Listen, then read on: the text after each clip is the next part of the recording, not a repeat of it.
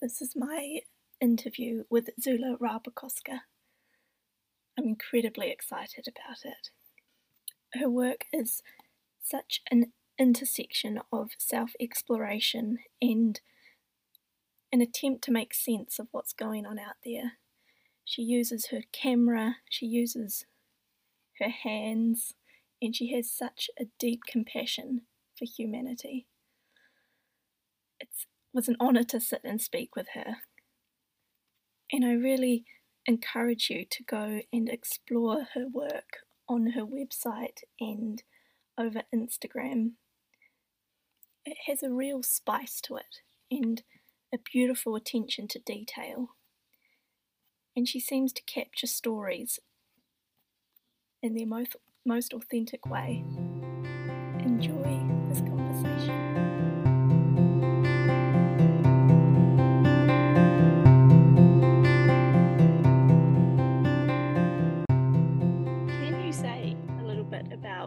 What it is that you actually do? And if you feel like you have a job title as well, what that is. Absolutely. So my name is Zula Rabikowska and I'm a Polish photographer and I'm currently based in, in London. I've actually just moved back from living in Poland and completing a long-term documentary project about women and gender identity in former post-communist countries in Central and Eastern Europe. Wow. You just finished doing that, did you say? Yes. Uh, so I started 1st of July Mm. and I spent 100 days on the road and interviewed and photographed 104 people across different countries. Um, and when I finished, I went to see my girlfriend in Estonia. Mm. And then I flew back, uh, I think it was last week, it feels like last or the week before. I, I came back to, to England, uh, to London, which is um, where I am now, trying to put all the all the material together. Wow and the project is around um, gender identity. Is that what it is? Um, yeah. yeah. absolutely. So I think that maybe it'll make sense for me to kind of delve in a little bit about myself and where the where the idea came from and how it turned out to be the way it did is it wasn't the initial plan when I was um, putting it together. So when I was 10, uh, my family and I moved from Poland uh, to the UK, first to Scotland and then to England. And I always felt that um, as a woman, uh, as a girl, and then as a woman, um, as a person, so I'm still trying to figure out who I am exactly. I felt a little bit different to my inverted commas. You can't see me doing this, I guess, if you're listening.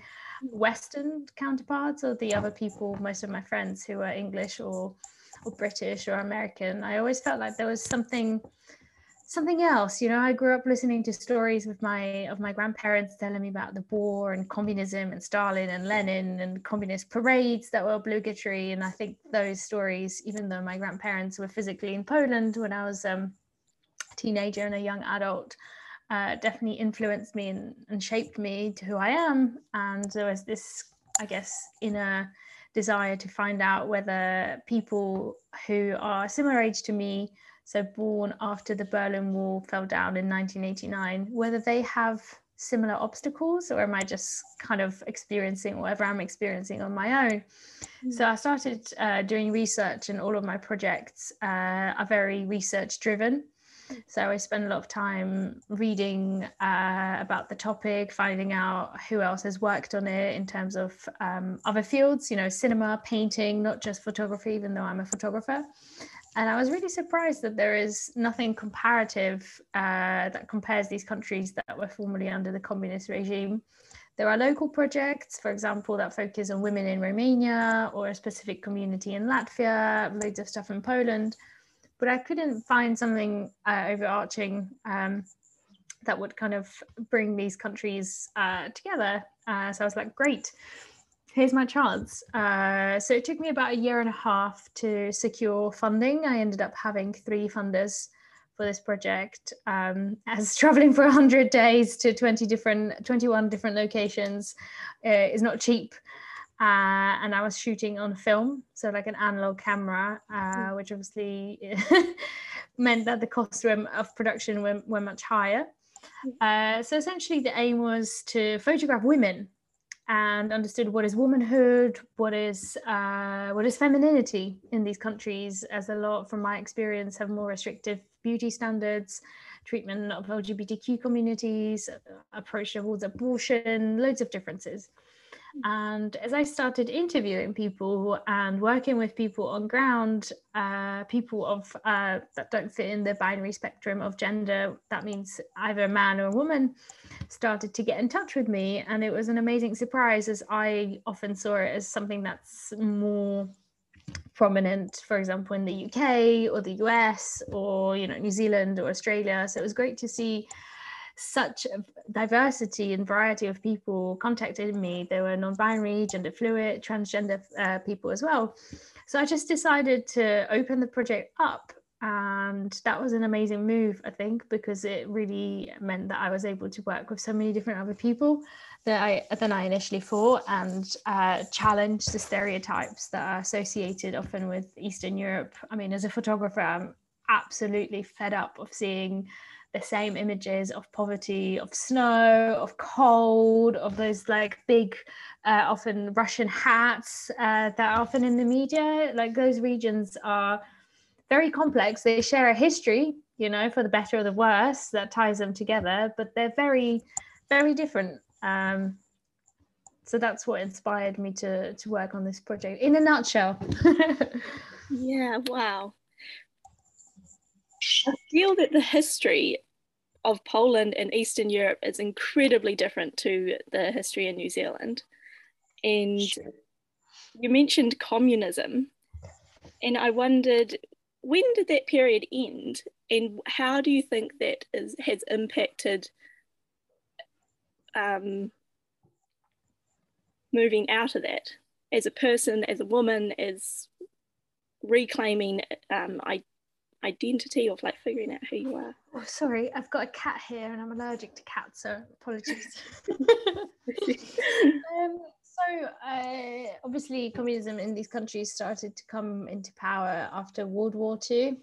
After World War II, okay. After World War II, so it on went on for a number of decades, um, and it was a a regime stemming from Russia, which then became the USSR, um, and those countries that I visited, some of them, for example, in the north of Europe, the Baltics, so Lithuania, Latvia, and Estonia, were actually part of the USSR, whereas other countries like Poland, Czech Republic, or at the time Czechoslovakia, were satellite states. So they were still influenced by what was going on in, in the USSR, but um, technically they were not part of it, but actually in practice they very much were.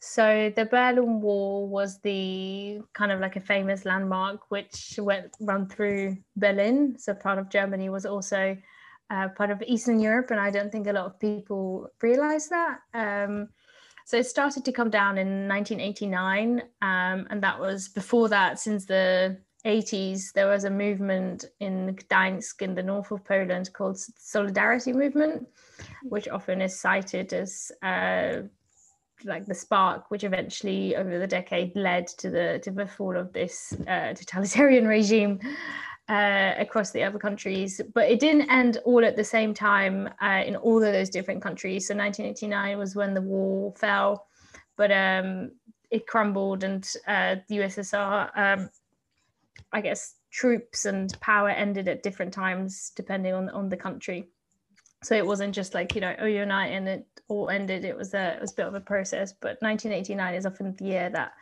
marks that that transition which often resulted in countries like Poland. I was born in 1990.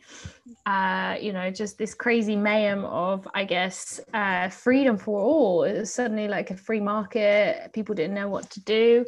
Uh, I have spoken with people, particularly in the north, like I've just mentioned, the Baltic states near the Baltic Sea, Lithuania, Latvia, Estonia, where they remember the 90s as being, you know, just full of mafia and just kind of increasing gangs because people were trying to buy and sell, buy and sell, something that wasn't uh, particularly possible in the same way uh, when communism was in place.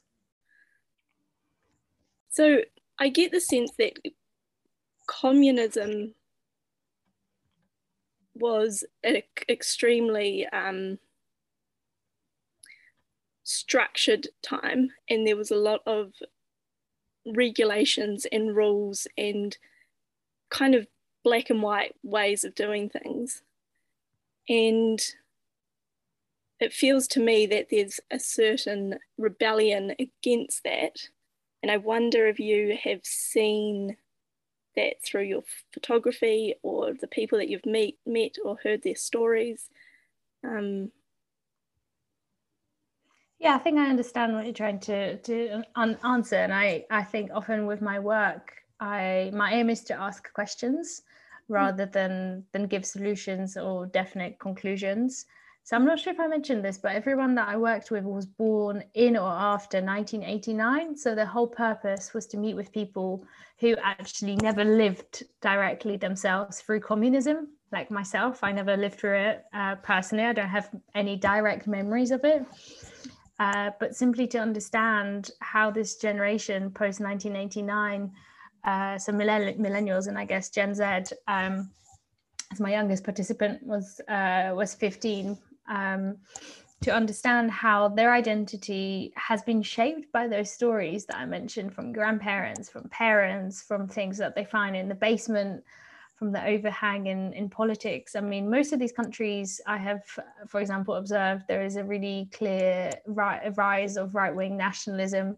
I don't know to what extent you know what's happening in, in Hungary and in Poland right now, um, or in Romania and Bulgaria in terms of politics, but it's really really quite frightening. I mean, Poland almost banned fully abortion. And when I was living out there last year, we were striking every day in response to, to this ban. Uh, they're also LGBT, they call them LGBT free zones. So people will literally wear stickers in Poland that will say, like, no LGBT stand, which is legal.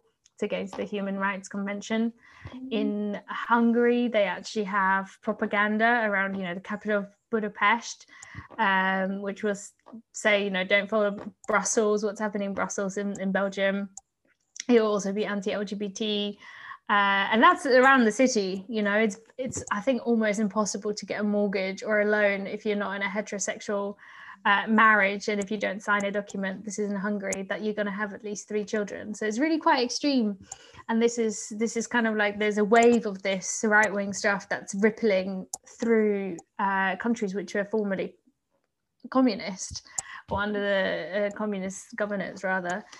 Um, which is yeah it's really scary uh, in places like romania and bulgaria it's really difficult to to express your gender which is not binary. And even if you are a man identify as a man and a woman or a woman and you don't fit in those conventional uh, i guess you know macho for men uh, and beauty standards uh, damsel in distress that's pretty and is going to bear all the children look after the house. You're going to have a really difficult time. So i think these are the trends that i that i observed which seem obviously it's not everyone not all the individuals that I've met. These are just the the main themes that have come out from the people that I worked with and from what I observed and comparing it to my friends and my circle here in, in London. Um, so yeah, that's uh, yeah, kind of the the surface. So my aim is when people look at these images, they're like, wow, you know, what's happening here? Uh, what what am I looking at? Um, and the equipment that I used to photograph this was actually a specific camera which was made in the 70s uh, in a military factory where they used to produce you know guns and tanks and ammunition. I actually don't know what they produce in military factories to be specific but they also used that space to produce uh, photographic equipment. So i photographed on this uh, camera which was made in a military factory in what was at that time uh, ussr modern day ukraine uh, and I photographed using this camera, uh, which results in slight damage, intentional damage in those images. And it was to have this metaphorical iron curtain imprinted in the in the images. I'm not sure whether the listeners or whether yourself are familiar with the iron curtain, so I can elaborate on that yeah. and kind of tell you a little bit more about that. So the iron curtain was the what um I guess the term or the word people or the two words people use to refer to the split between the Eastern and Western Europe during communism. um, and like I said, it was the the Iron Curtain, this divide between these two worlds, essentially between capitalism in places like France or Spain or the UK, and what was happening in uh, countries like Poland or Romania or Bulgaria or Lithuania uh, during communism. So yeah, it was a it was a play on on that essentially. Yeah. Wow. Was the Iron Curtain an actual thing?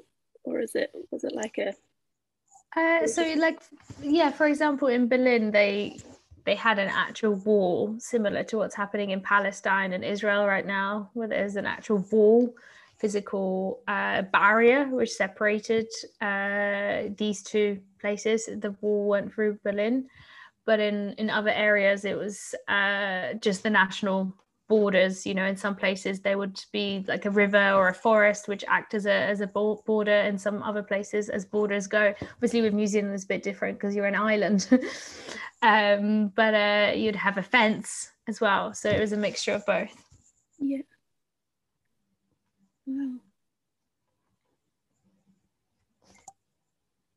and i understand that it's um the project has sort of stemmed from your own questions about your own place in mm.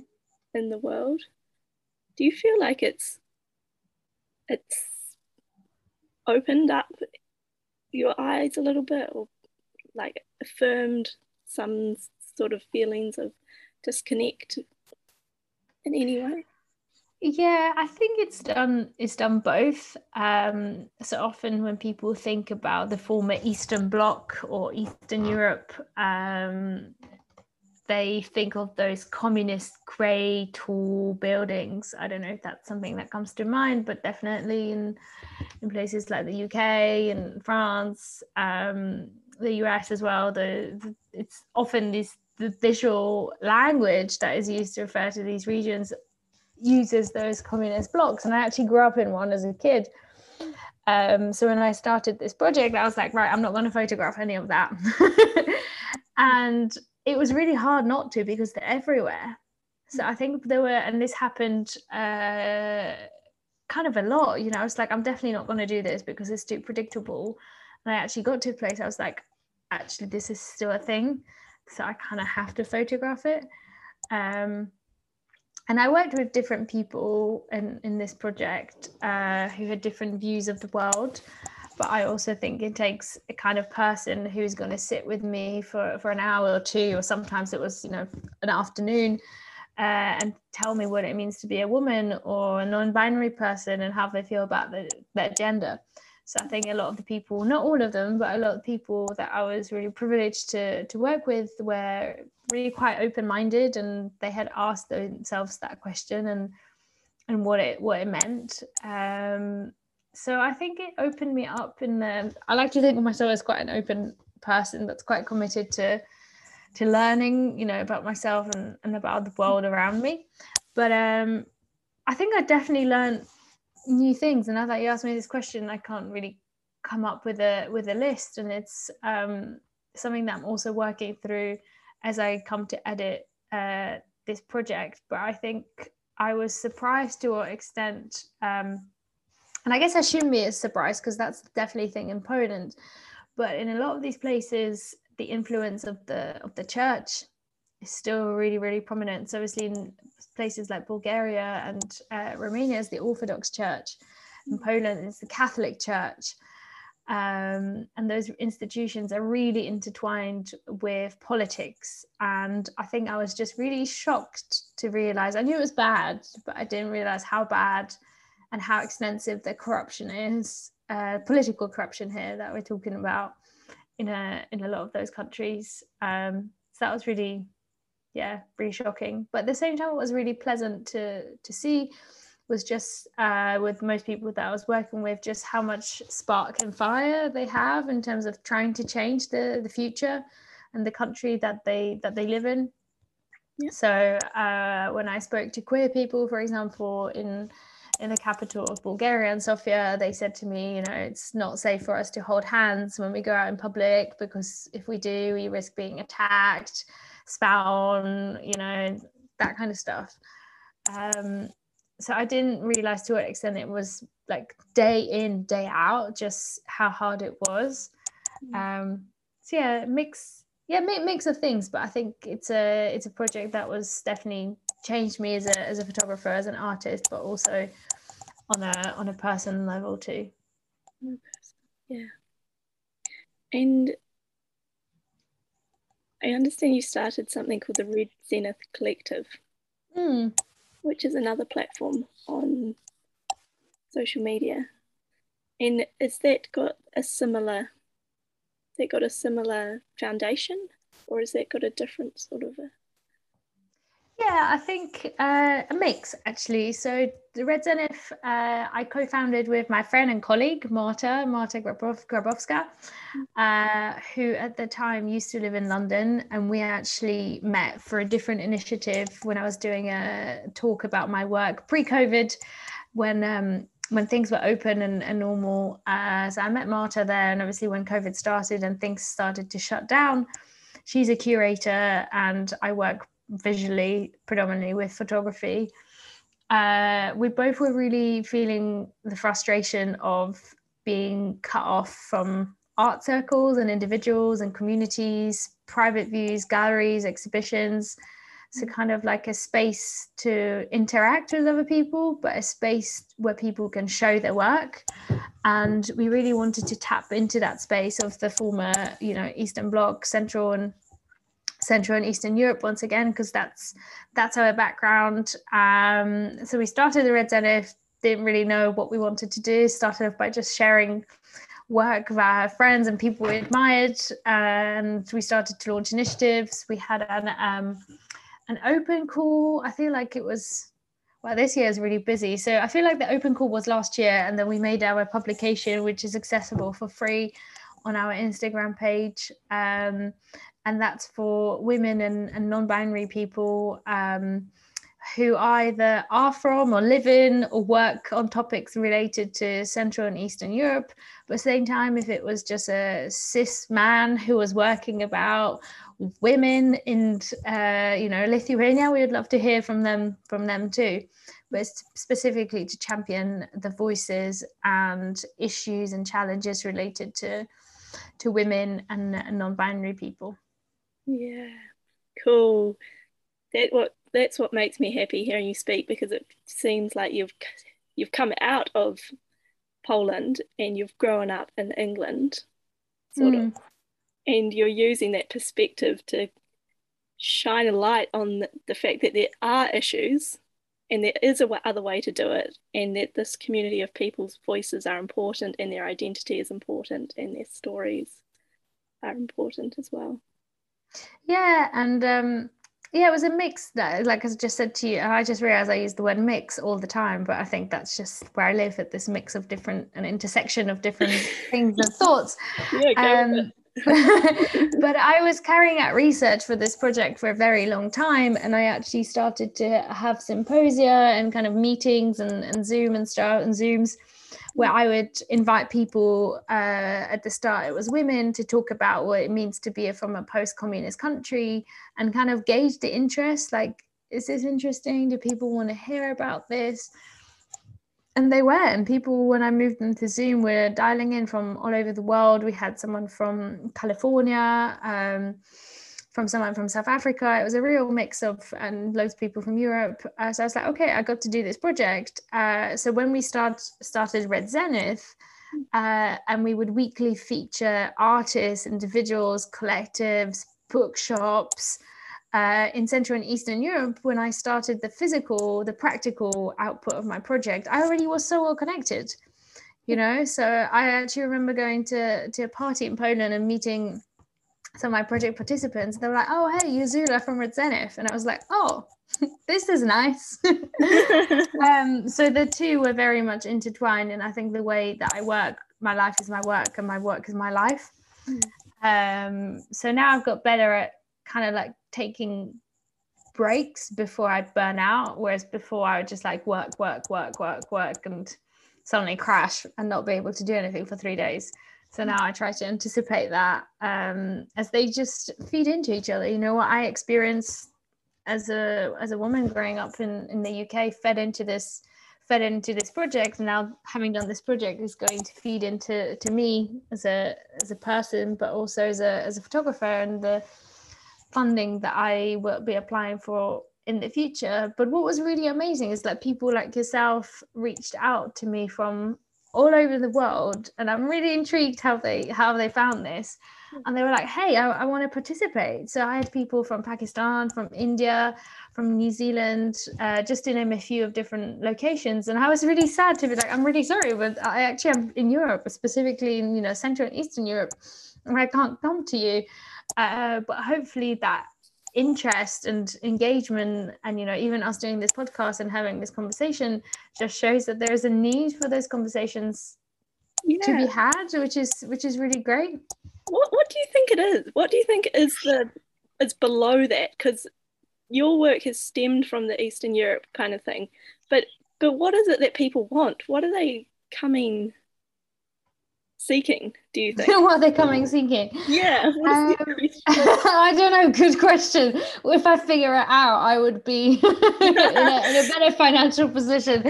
But um i think it's um it's a catch 22 like if you are uh, an eastern european artist like uh, how i see myself living in the uk on mm. one hand i want to create work related to those topics because i feel that's my story. That's what i want to share but at the same time, galleries, curators, publishers, networks expect me to make this work because I am Polish, you know. So if I was just like a white English man called James, it would be perhaps easier for me to work on topics like pollution or environmental damage.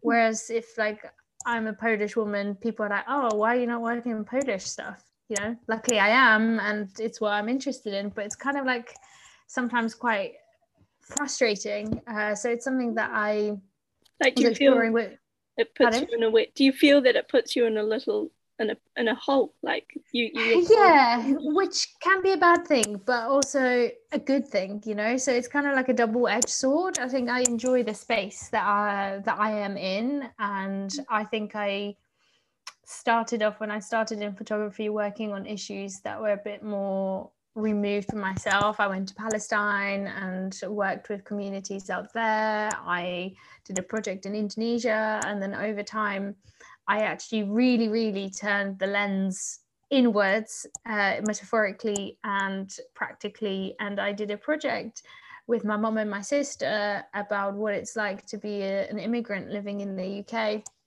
I was studying for my MA in London in documentary photography at London College of Communication at that time. And it was the first time where we had those conversations and they really led to tears, you know, because it just felt like we were unlocking something in one another and speaking about these experiences, which were quite poignant. So I did a project called Citizens of Nowhere, which is a seven minute stop motion video. And I photographed my mum, my sister, and myself. And on film, on analog film. And I soaked the film rolls from uh, in the salt water from the English Channel for different amounts of time. Mm. And it was to replicate that idea of assimilation in the UK, you know, linguistically and socially and, and culturally. So the photos are slightly damaged but I really wanted them to be in constant flux, the way I feel our identity is as immigrants living here, constantly you know, changing and adapting and being questioned where your accent is from. So I wanted those photos to be in motion. That's why I created the stop motion, and you can watch that on my on that on my website. But that project was really it. it's really yeah. It's Did you watch it? Yeah, yeah. I, I find yeah. it really um really moving. It it feels timeless and um yeah, and I was really surprised when I did that, you know, and it, it was just like conversations with me, my mom, and, and my sister, and then I recorded myself one time as well. And when I put it out there and people started to connect and it started to win awards uh, and it has done very well, um, and it was exhibited internationally, I was like, wow, okay, cool.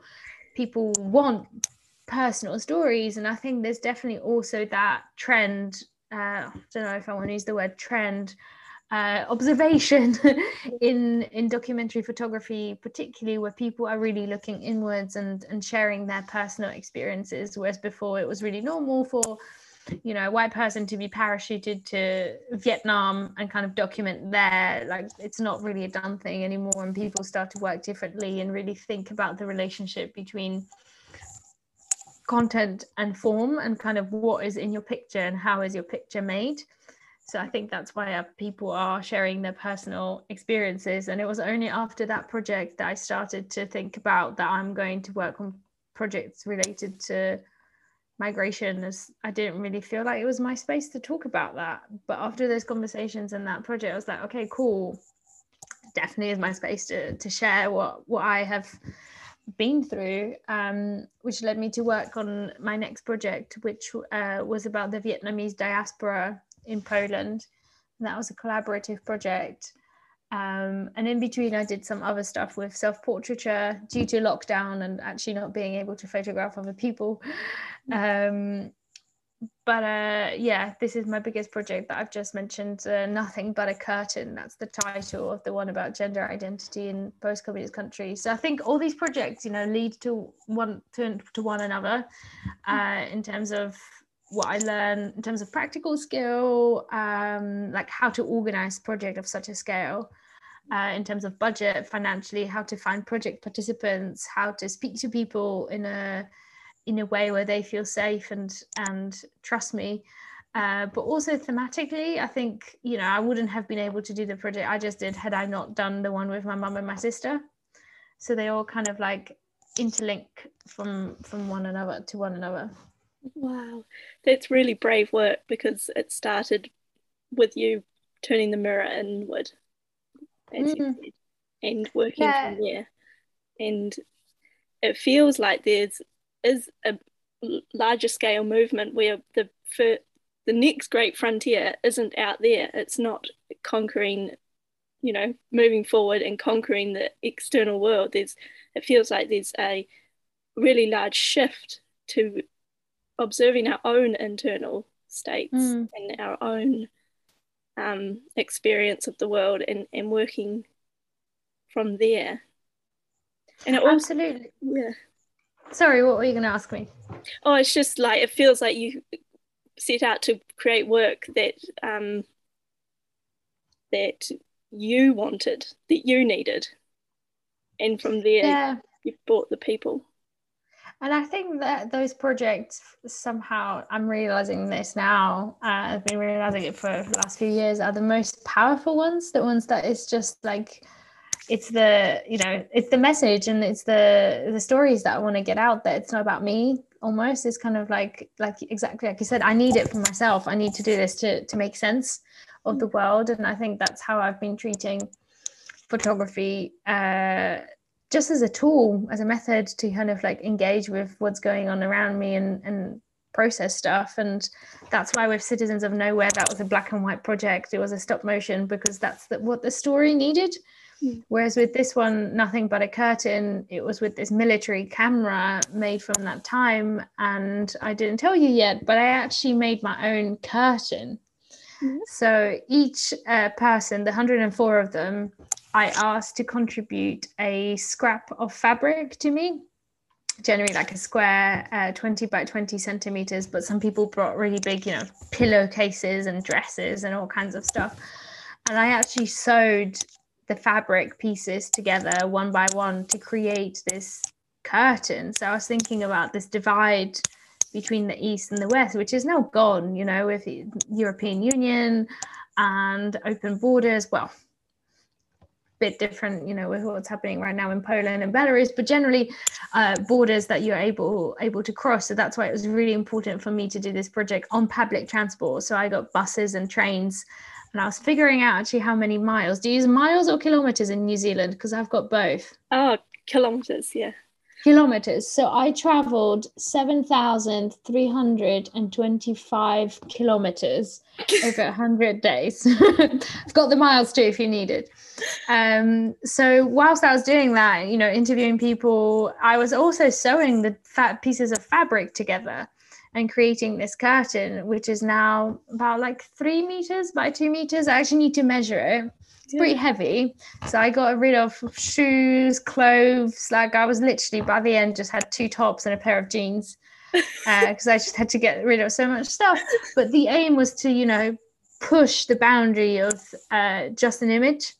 Yeah. And I really wanted something else. And I filmed myself sewing um, so it had that performative element, and I will uh, compile the video. I've got the first draft, but it needs to be a bit better. So I'll send it to you. You know, if you want to include yeah. it with the with the podcast but I would ask strangers on, you know, buses and trains, being like, "Hey, would you mind filming me sewing?" And they were like, "Whoa, she's crazy. We better say yes because we don't know what's going to happen."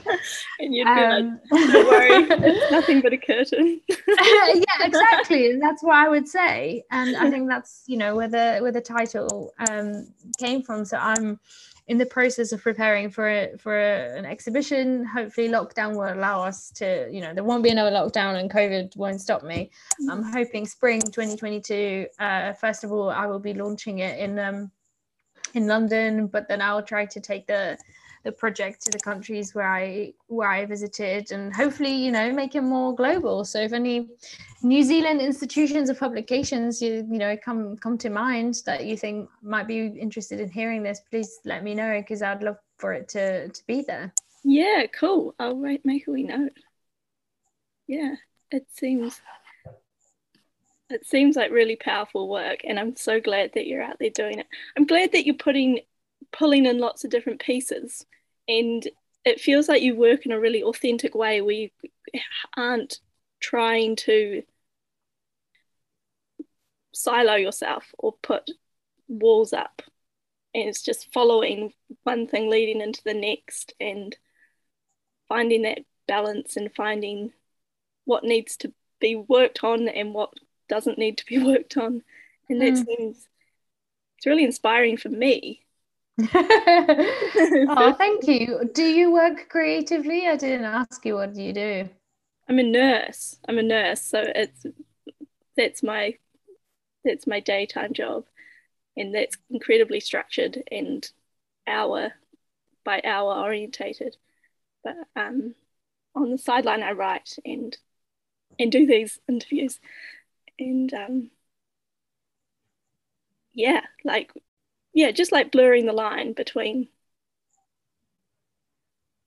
between the different parts of my life is, is something that I'm interested in at the moment and trying to bring it into. I think that's really beautiful and it's important to, you know, to dabble in, in those things. I, you know, I work within photography, but I also do so many other things.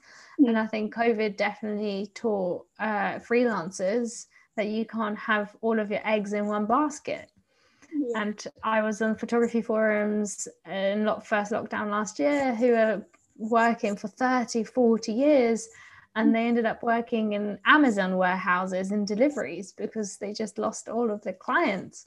Hmm. And before I came into photography, it took me a while to find my path. But I actually used to work in finance. I used to be a, a risk analyst. And I just carried on doing photography on the side and being creative and I had to get out of finance, and I and I did. And I remember it was uh, Christmas Eve 2016, and I, you know, was waving my badge around, and I just couldn't wait to hand it in, and I just hadn't been. It was one of the happiest days of my life. I worked there for a year and a half. Um, and then I still wasn't sure what I wanted to do. Before that, I taught English abroad, moved around. I used to live in the French Caribbean for a while and I started working in startups and kind of operations because I've always been quite good at managing stuff, which was very handy in this project, you know, like managing timelines and kind of keeping it flowing. But the even the I guess the freedom in startups wasn't enough for me. And I think it took me a while. I started doing evening classes and turning that hobby and something that I did on the side is photography, which I used to do and have a passion for when I was a teen. And then I was just too scared to pursue it uh, at university and kind of make a career out of it. But it caught up with me, found me. I couldn't escape it, which yeah. is, um, yeah, which is where I am now. And um, yeah, thinking about my my next steps, but I think 2022, wow, just around the corner, isn't it? Mm. Is going to be my year where I exhibit, where I kind of try to give this project uh, life mm. and get it out there. And hopefully, the year after, so 2023, it will be a year where I can make uh, another another project. But it takes, yeah, takes time. It doesn't doesn't happen overnight. Mm. But saying that, I just feel like sometimes projects happen to me and I find myself in a situation and I'm like, right, got to do this. So last year when I was living in Poland, I went to visit my granddad and uh, in this village where we're from, I'm like 200 people. And during World War II, uh, it used to be on the border with Nazi Germany and German occupied territory. So essentially, there were almost like two countries with two separate governments and I don't know why a border was running for a village of 200 people, but it did. Hmm. Um, so my granddad's childhood, when he was like five, six years old, you know, he remembers this border and how people were li- literally sneaking across the border from their, I don't know, one grandparent to the other because the village was divided. So I uh, made a film because uh, I was just there and he started telling me stories and taking me to you know these fields and would just say this is the border. This is where the German you know Nazi Germans used to just shoot us. And I was like okay I'm recording this.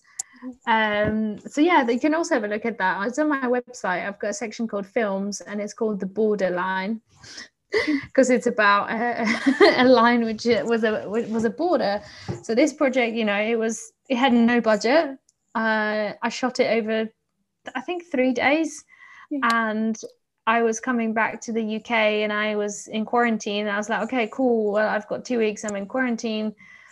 Might as well edit it. so that's how that film happened. Didn't plan it, and I just responded and decided to to to record it. But you know, at the same time, I'm always around with my camera, my microphone, my kit, just in case. yeah, just in case. That's right. You never, you never know when a story is gonna emerge, and that was yeah, that got um, shown in a festival in Finland and in Sweden this year, which was yeah, which was super exciting. Wow, that is brilliant. I want. I wondered if you have any any notion of what you feel your next project was do you is going to be like do you have any just a whisper that's going on maybe over here. Yeah i think i would really like to continue this idea of womanhood and gender identity in in other regions. And i was thinking about former yugoslavia. Yeah. so kind of contemporary croatia serbia uh, slovenia. So very close geographically where i was but I would need to think about this and the research the history more in depth. Uh, as like I said to you earlier, I think there's a yeah people want to share their stories with with, with me. Uh, but the methodology would depend on, on you know their story. I wouldn't use the same camera. I wouldn't be making a curtain. Mm. It would have to be the the topic that would that would drive it. So that's something that that's I've got on the on the back burner. Mm. Um, but I think right now I'm creatively very spent. I think I don't think I've taken any images since I finished, which is really shameful. But I just I just don't have the. I've taken like commercial images, but not once for for any project projects. As I think I just need to kind of make some space in my brain to to think. Um, so yeah, hopefully I'll be able to do that in 2023 and get some funders because that's the that's the main thing. It's not something that i'll be i'll be able to do but maybe there'll be a surprise project like the one that i did with my granddad you know? Who knows? Yeah that's right. Yeah well, it's, it's super cool. Maybe what sprung out of this conversation for me is maybe there's a platform that i need to create around um and and I feel like we didn't really go into it in this conversation, but it is around what it means to be a woman and what it like the past and how it's informed where we are right now and any yeah like like not quite don't think I've quite got the words for what that question is mm. but um it's super exciting talking to you that you've started platforms from your own feeling of what's out there and also what's inside and mm. yeah, yeah absolutely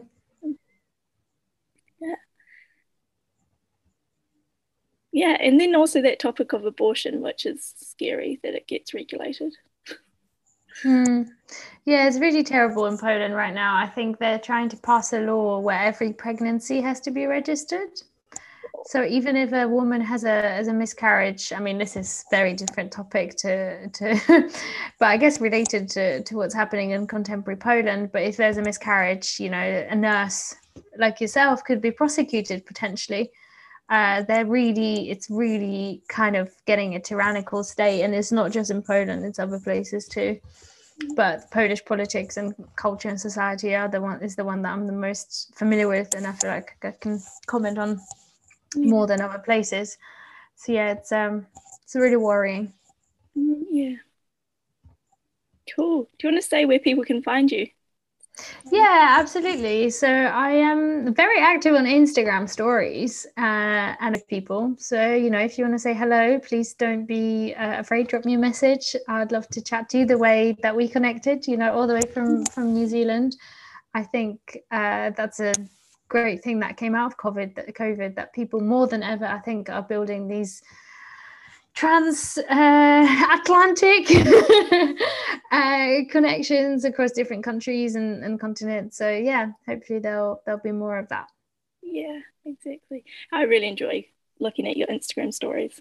Oh, thank you so much. It makes me really happy to hear that that it's not just my sister and my friends watching them. yeah, that's right. Okay, it's lovely chatting with you.